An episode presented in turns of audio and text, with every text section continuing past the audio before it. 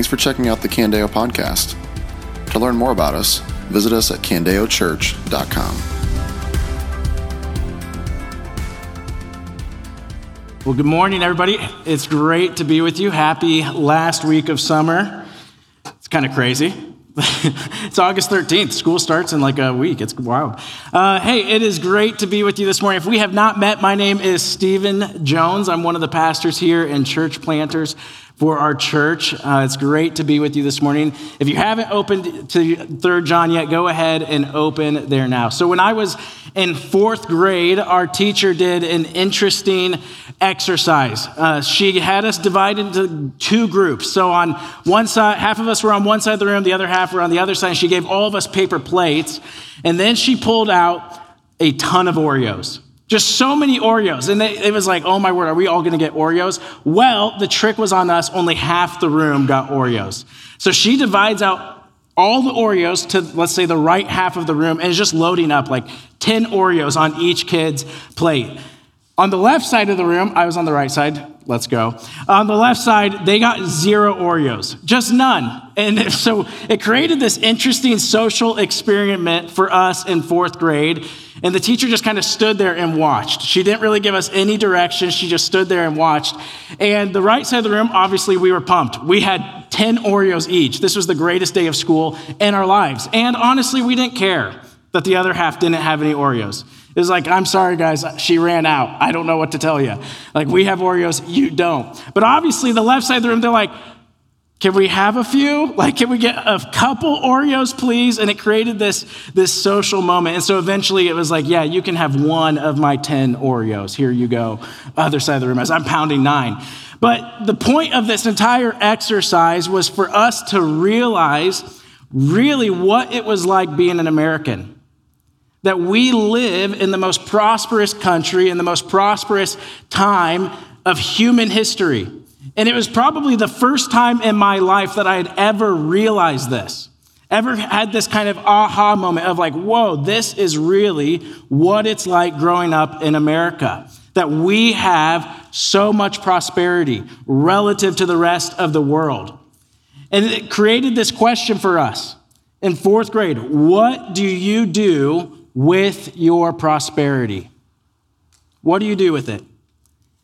And this is the question that I want you to wrestle with this morning. What do you do with your prosperity? Relative to the rest of the world, to the rest of human history, we are by far the most prosperous nation, the most prosperous people of all time. And how should we use that? What should we do in response to our prosperity. And this morning, we're going to see the life of a man who helps us understand how to leverage our prosperity, the unique opportunity that we have within our prosperity. And that man's name is Gaius. And Gaius is going to show us a lot about how to leverage our prosperity. So if you're looking at 3 John, let's meet this man named Gaius.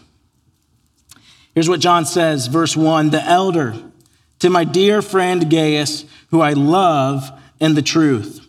Dear friend, I pray that you are prospering in every way and are in good health, just as your whole life is going well.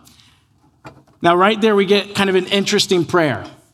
John's praying for his prosperity, praying for his health. His life is already going well, and here John is praying Hey, I'm praying that you'd continue to prosper. Now, why is that a unique prayer? Well, it's unique because we don't see many prayers like this in our Bibles, where you have one person praying directly for the prosperity of another person. And within an evangelical church, we kind of are aware of the prosperity gospel, the pitfalls of this false teaching that through Jesus, you're going to get financially rich and always have good health. In fact, Cody talked about this false gospel last week. So our ears are kind of tuned to prosperity promises within our church. So, what is up with this prayer that John is praying for Gaius? Why can John confidently pray for his prosperity? Well, two reasons who he was and what he did with his prosperity. So, who was Gaius? Look at verse 3. For I was very glad when fellow believers came and testified to your fidelity to the truth and how you are walking in truth. I have no greater joy than this to hear that my children are walking in the truth. Why could John confidently pray for Gaius' prosperity? Well, he had fidelity to the truth. He knew God's commands, he knew God's truths, and he was committed to them. He was unwavering in his commitment to God's truth, to Scripture. And not only that, he lived by them. Right? It says you were fidelity, fidelity to the truth and how you are walking in the truth. He not only was committed to God's truth, but his entire life was shaped by his convictions. Gaius was a man of conviction and character. Conviction, committed to God's truth, character. His entire life was shaped by God's truth. His decisions, his priorities, his aspirations. This is who Gaius was a man of high caliber, a man of integrity. But not only is that the reason why John could confidently pray for his prosperity, but how he used his prosperity. Look at verse 5. Dear friend, you are acting faithfully in whatever you do for the brothers and sisters, especially when they are strangers. They have testified to your love before the church. You will do well to send them on their journey in a manner worthy of God since they set out for the sake of the name, accepting nothing from pagans. Therefore, we ought to support such people so that we can be co workers with the truth. What was Gaius doing with his prosperity? He was supporting missionaries. That's how he was leveraging his resources. So here you have Gaius a man of integrity, a man of conviction, a man of character, leveraging his resources to support the advancement of the gospel. This is why John could pray for his prosperity. Even when his life is going well, I pray it would go better because I know who you are and I know what you do with your resources. You advance the gospel. This is who Gaius was. Now, I want to introduce a new category to you this morning the category of gospel patron. Gaius was a gospel patron. Now, what is a gospel patron? Well, John Rinehart, in his book, Gospel Patrons, defines it like this He says, A gospel patron is someone who invests and is involved in the ministry of another to proclaim the gospel. A gospel patron is someone who invests and is involved and the ministry of another to proclaim the gospel. This is exactly who Gaius was. He has these missionaries coming into town, even strangers. He's lodging them, caring for them, sending them, and in that, he is a gospel patron. Now, this morning, what I want to do is I want to answer three questions of what it means to be a gospel patron from the life of Gaius. How was Gaius a gospel patron?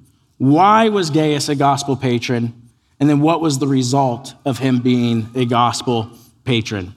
So let's start with how was Gaius a gospel patron? Look back at verse 5 and 6.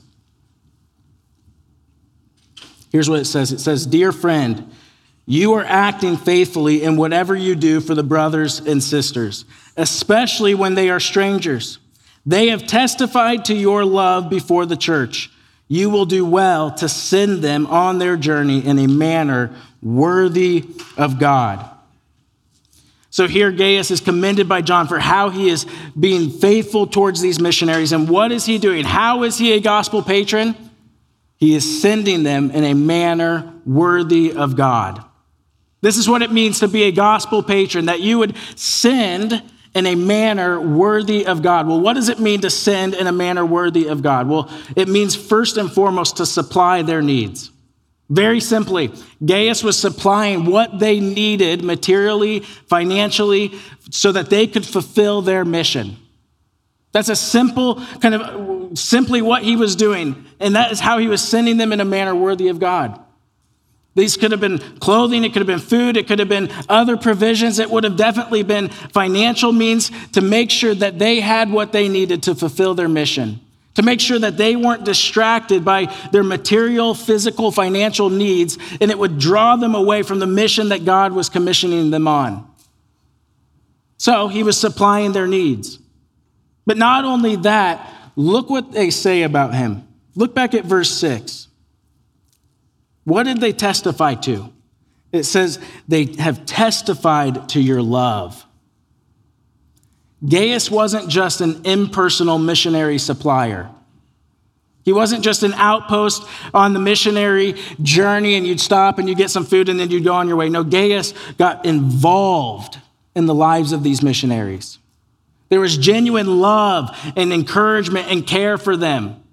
When a missionary stopped at Gaius's house, they didn't just get more food, they didn't just get more money, they got love and prayer and friendship. And what did they get as a result? A partner in the gospel. Here's the two dynamics of sending in a manner worthy of the Lord supplying their needs and supplying their souls. Supplying their physical needs, their financial needs, sacrificing so that they could fulfill their mission, but also getting involved, investing and being involved. What does this look like for us? Well, we are at a church where there is a lot of gospel goodbyes. What's a gospel goodbye? A gospel goodbye is when, for the sake of the gospel, we send out a missionary or church planter. And what happens? Well, gospel goodbyes hurt. Why? Because there's relationship between you and the ones you are sending. If you've been at Candeo for any length of time, you know what this feels like. You know what it's like to send someone out in a manner worthy of the Lord. And Candeo, you are setting the pace in our network of churches of what it looks like to send in a manner worthy of the Lord. There hasn't been a single missionary or church planter that you've sent who hasn't been sent with everything that they need, but even more, all of the love and care and support you could imagine. I love telling people about you I love saying that, hey, our family's to plant a church from the greatest church that you could be sent from. And we know that you are going to sacrifice so much so that our physical and financial needs are met for our church plant.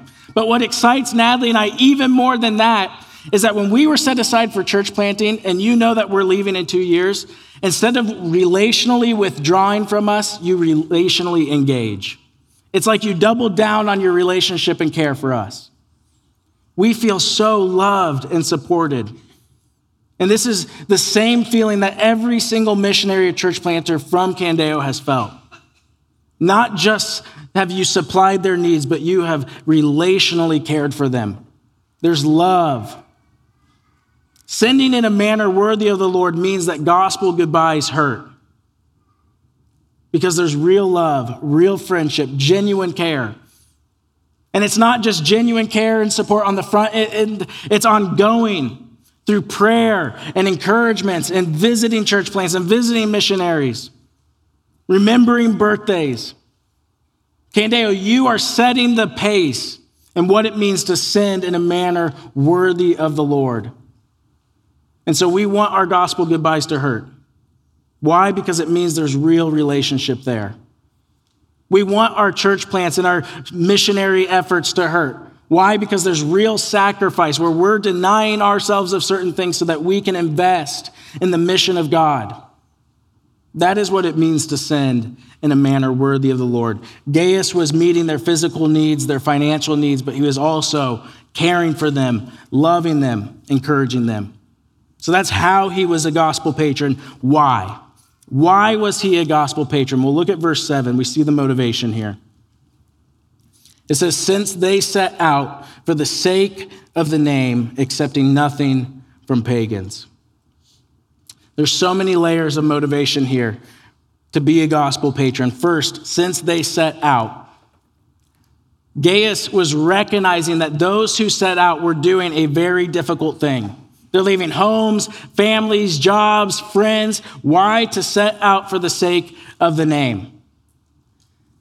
This isn't to take away anything from the dignity and value of staying. We need people to stay to continue to send in a manner worthy of the Lord.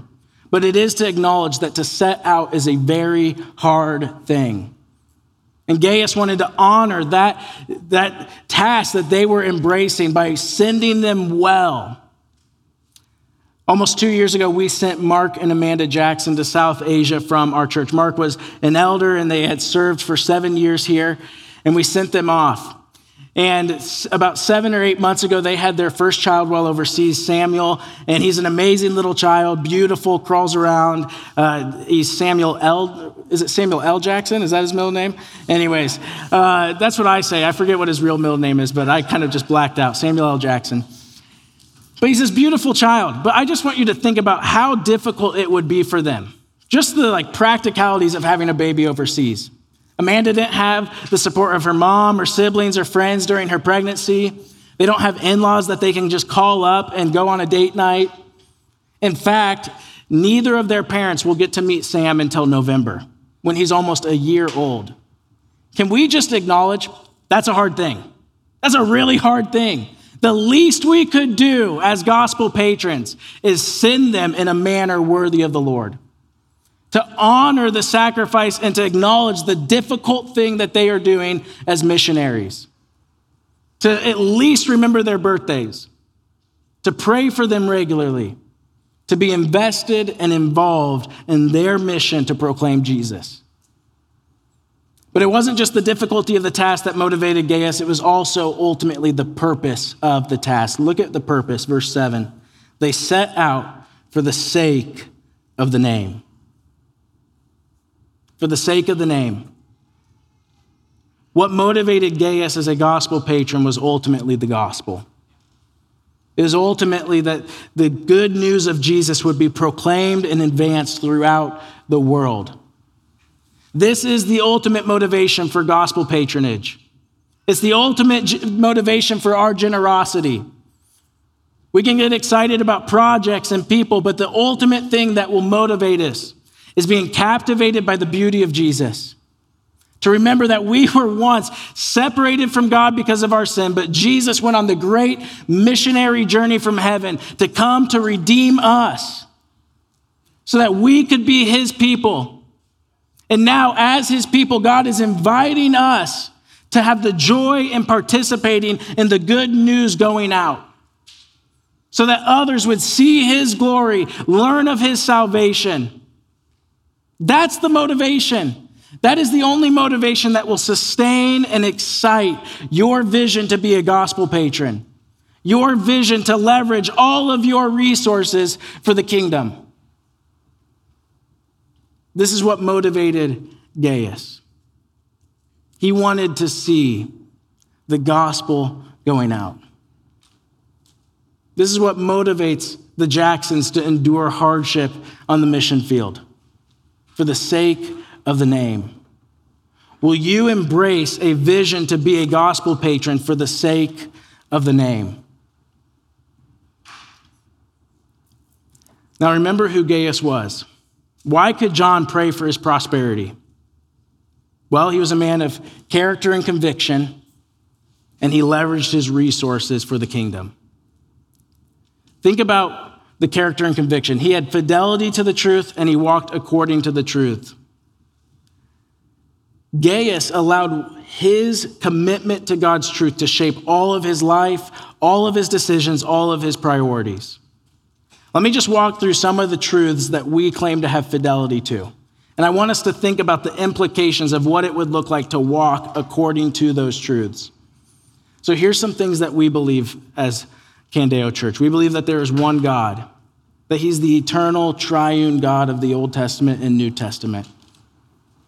We believe that humanity's greatest problem is that we have sinned against that God. We believe that the penalty for sin against that God is eternal judgment in hell. And we believe that the only remedy to that problem is faith and repentance in Jesus Christ alone. Now, those might sound like the ABCs of Christianity, but here's what I'm convinced of I'm convinced that most of us don't live as if those are real. That we may claim fidelity to those truths, but the question is are we walking according to those truths? Let's just think about how those truths might impact some of these implications. So, the Joshua Project is a group that reports on Christian statistics, um, worldwide dynamics of how, the, just basically uh, data on how many Christians there are in the world. So, they would re- report that there are 8 billion people in the world. Those 8 billion people, within those, there are 17,000 people groups. A people group is a distinct people based on culture and language.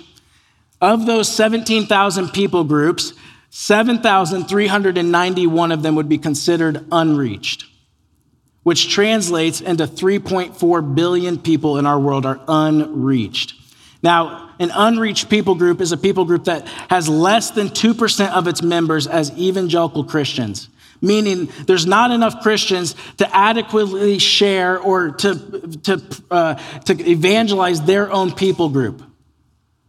So 7,391 people groups unreached, 3.4 billion people unreached. Now, that doesn't mean that the other 4.6 billion people in the world are saved, are Christians, but what it means is for those 4.6 billion people, they have heard of Jesus. They have enough Christians around them that they know a Christian personally. They know where they could go and find a church if they wanted to learn more.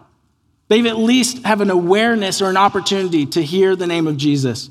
But for the 3.6 billion, 3.4 billion unreached people in our world. What it means for them is they have never heard the name of Jesus in their life. They don't know a Christian personally. And they will be born, will live, and die having never heard the gospel. They're unreached.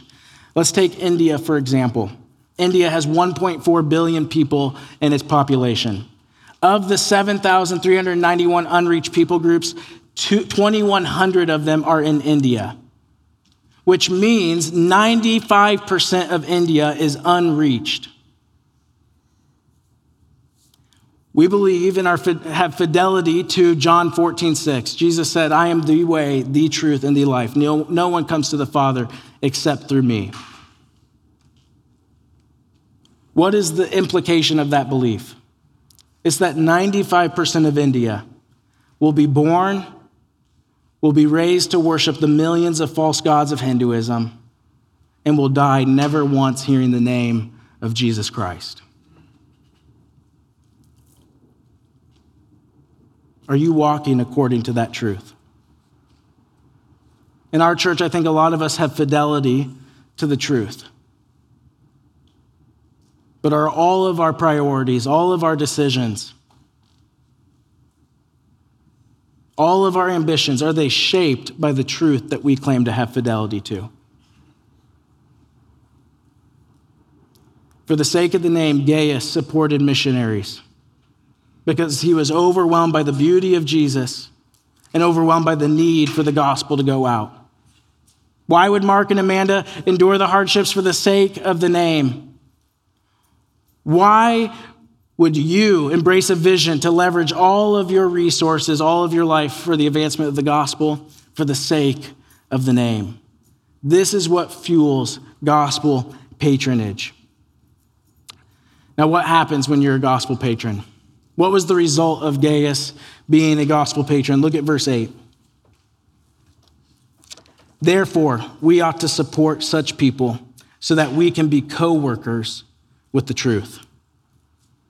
What was the result of him being a gospel patron? He had the joy of being a co worker with these missionaries. He was a co worker in the truth. He was a partner. He got to share in their joy. Their joy in the missionary task and what they got to see God do and accomplish was Gaius's joy. He was a co worker with them in the truth. Here's one of the realities when you observe the history of the Bible and the history of the church. Whenever God raises up a laborer for the gospel, he simultaneously raises up a gospel patron to support that mission. Gaius got to be a co worker, he got to share in the joy of their mission. Two years ago, I went and got to visit Indy Bible Church over in Independence. It's a, a great church uh, led by Pastor Mike Nimmers. It's a smaller congregation that's a little older, but for years now, they have financially supported our salt company. And I went a couple years ago to preach and give them an update of what was going on in our ministry. Took a couple students with me. And before the service, I was talking to a woman. Her name was Robin. And Robin's here. She's asking me, hey, tell me about students who've given their life to Christ this year. Tell me about the church plants. Tell me about uh, sending on missions. Tell me about the discipleship. She's just hearing and asking me all these questions about salt. And eventually she stops me and she just goes, wow, heaven is going to be so awesome for you guys at Salt. And I looked at her and I said, Robin, heaven is going to be so awesome for you because you're our partner. Our joy is your joy. And it's like a light bulb went off for her, where she realized, as our gospel patron, all of our joy in reaching students, she got to share in that joy. This is the incredible opportunity that your prosperity gives you. You could be a co worker in any Christian mission you wanted. I'm about to make the worst Mankato pitch, recruitment pitch of all time. Do you realize you don't have to go to Mankato with us to share in the joy of what God is going to do there? You can stay. In fact, we need a lot of you to stay so that you can send us in a manner worthy of the Lord. Do you realize that you don't have to go with Logan and Maddie Swaim, or Dustin and Kelsey Baglow, or Paige Cowing, or the Jacksons, or the Thompsons, or start working for TTI in order to share in the joy of what God is going to do through them? All that's required is that you invest and be involved in a mission of another to proclaim the gospel. And you are a co worker in the truth. All of their joy is your joy. All that they get the privilege to see God do, you get to share in that as a gospel patron. This is the opportunity that our prosperity affords us. Will you leverage your prosperity for the advancement of the gospel? So, where do you start? Well, very simply, you could start by giving to your church family. At Candeo, you saw in the program last week that 20 cents out of every single dollar given to Candeo goes straight to local missions, campus missions, church planting, and international missions. If you've given a dollar to Candeo, you are a gospel patron. Congratulations. It's awesome. That's a great starting place. We as elders do everything we can to, to, steward your finances in a way that honors God so that we can continue to send in a manner worthy of the Lord. So start there. Maybe you want to go above and beyond that. Maybe you get really excited about church planting here in the States to reach college students. Great. You can be a co worker in the truth. You can be a gospel patron for any one of our church plants. Maybe you get really excited about international missions. Great. Get to know a missionary. Invite them over while they're still here. Send them messages. Send them birthday. Pray for them. Support them financially. Be a gospel patron for a missionary and become a co worker in their mission. Maybe you get really excited about churches being planted in the most hard to reach places of our world, in the most unengaged, unreached people groups out there. Well, here's all you have to do this year, save $1.09 a day. And after a year, take that $400 that you saved and make a financial gift to, to the Timothy Initiative. And you will have the joy of personally planting a church through their organization. You, as an individual or your family, you could plant a church this year with a $400 gift to the Timothy Initiative. What an incredible opportunity our prosperity has given us. That we could leverage all of our resources for gospel advancement. It's incredible. This is why Gaius was a gospel patron. This is what the result was for him in his patronage. Now, third John shifts at this point, and it's almost like John gives Gaius a decision a decision as he presents two other men to him and basically asks the question whose example are you going to follow, Diotrephes or Demetrius? Let me read verses 9 through 12. It says this I wrote something to the church, but Diotrephes, who loves to have first place among them, does not receive our authority. This is why, if I come, I will remind him of the works he is doing, slandering us with malicious words. He is not satisfied with that. He not only refuses to welcome fellow believers, but he even stops those who want to do so and expels them from the church. Dear friend, do not imitate what is evil, but what is good. The one who does good is of God. The one who does evil has not seen God. Everyone speaks well of Demetrius, even the truth itself, and we also speak well of him, and you know that our testimony is true. Gaius, whose example are you going to follow? Are you going to be swayed and intimidated by the example of Diotrephes, or are you going to be motivated and inspired by the example of Demetrius? What's going on with Diotrephes? Diotrephes is slandering John and the apostles. He's not welcoming and supporting missionaries who are traveling. And not only that, he's excommunicating faithful believers who are coming alongside these missionaries and supporting them. Why? What is going on with him? Well, we get the clue in verse 9. Diotrephes, who loves to have first place among them. He was self absorbed in his self exaltation and his vanity, he not only is withholding support, but he's even discouraging and excommunicating faithful believers who are supporting missionaries. This is the trap of self centeredness. This is the trap of self absorption. This is the trap of self exaltation. And it's the same trap that will prevent you from being a gospel patron self exaltation. That instead of seeing your prosperity as an opportunity for kingdom impact, you would look at your prosperity through the lens of self centeredness and see it as an opportunity for self exaltation. The number one thing that will prevent you from being a gospel patron is the self centered view of your money and resources. That you would idolize pleasure that you would seek after and to be obsessed with the false security of an investment portfolio, that you would see all of your resources as a means to self exaltation. It's what prevented Diotrephes from being a gospel patron. Now, there is nothing wrong, and in fact, it's encouraged to wisely steward our finances to have savings, to have retirements. To, God even permits us to enjoy His gifts.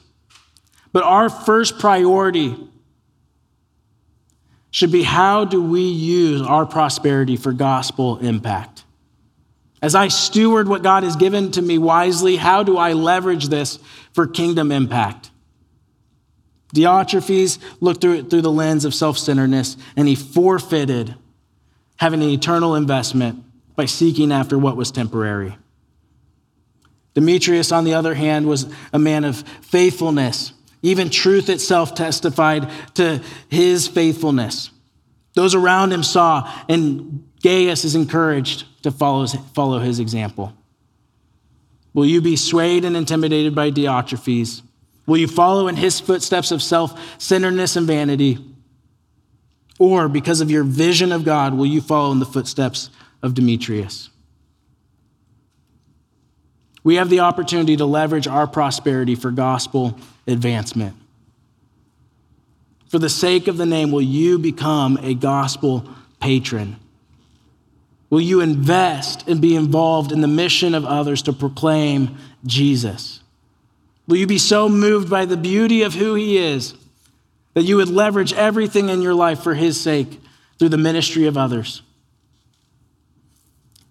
There's an incredible story in history of a man who did this that arguably had one of the greatest impacts of all time as a gospel patron, at least top five. And his name was Humphrey Monmouth. Most of us are unfamiliar with that name, Humphrey Monmouth. Well, Humphrey Monmouth in 1523 went to hear a preacher who had just come to London and he wanted to hear him preach, so he went there. Humphrey Monmouth was a cloth merchant, a businessman, and one of the more successful ones in London. So he goes and hears this preacher, meets him afterwards, and learns that this preacher is William Tyndale. So he goes a second time to hear William Tyndale preach and takes him out to dinner afterwards. And William Tyndale begins to share with Humphrey Monmouth his frustration that he hasn't been able to get funding for his English translation of the New Testament. Monmouth was shocked at this because translating into the Bible into English or any language other than Latin at the time was illegal and you could be labeled as a heretic and, and, ex, and executed. But Tyndale said, No, I believe that if we can give the common people the Bible in their own language, that we could restore Christianity back to its core of faith alone in Jesus. Monmouth was convinced. And he said, I will support you in this. So for the next six months, Tyndale lived in Monmouth's house. Monmouth supplied everything that Tyndale needed for his gospel trans, or to, for his New Testament translation work, fed him, clothed him, supplied him all, with all his financial needs. He'd lodged there. And after six months, it was time for Tyndale to move on. So Monmouth sends him to Wittenberg, Germany to meet up with the other reformers, to Luther, who had been working on a German translation. And there, uh, Tyndale was there for a year and he completed his New Testament translation. So then they sent him up to Cologne, which was a port city, so that they could distribute the New Testament. But there he was raided by the police. He fled to the Rhine of Worms. And it, by 1526, Tyndale now had 3,000 copies of his New Testament translation. Monmouth, who had been supporting him the entire time, then utilized his fleets of ships as a merchant trader. He smuggled the New Testaments into London. And exactly what they hoped happened. The English Reformation was sparked through the English New Testament. The Bibles were being distributed, and very quickly, as the Church of England began to feel that they were losing power, they labeled Tyndale as a heretic. They learned of Monmouth's involvement. They arrested Monmouth and put him in the Tower of England for 12 months. Tyndale at the time was hiding in Belgium, continuing to work on the Old Testament translation. They'd taken the New Testament through five prints at this point. Monmouth gets out, and then Tyndale is betrayed by a merchant and is arrested.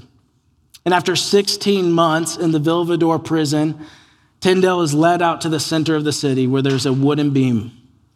Tyndale is secured to the beam, he is chained to it, tied to it with rough ropes. They begin packing thatch and brushwood at his feet.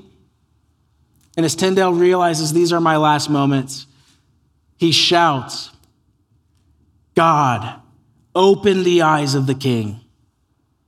And to prevent him from saying anything else, the executioner tightened the noose and strangled him to death. They then lit his body on fire. A few weeks later, Monmouth got a letter while in London, and it says, After 16 months, in prison, William Tyndale is dead.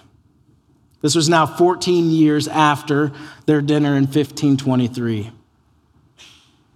Monmouth would only live for another year after Tyndale died, but the two of them together in their partnership changed the world.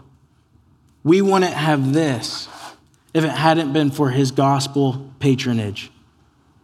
In fact, two years later, the King of England God's Tyndale's prayer was answered. The King of England ordered that there would be an English Bible in every church in England. And 75 years later, King James authorized the translation work of the King James Bible, which carried over 80 to 90% of Tyndale's work. The King James Bible is the most influential book in English of all time in human history. Monmouth and Tyndale, through their partnership, changed the world.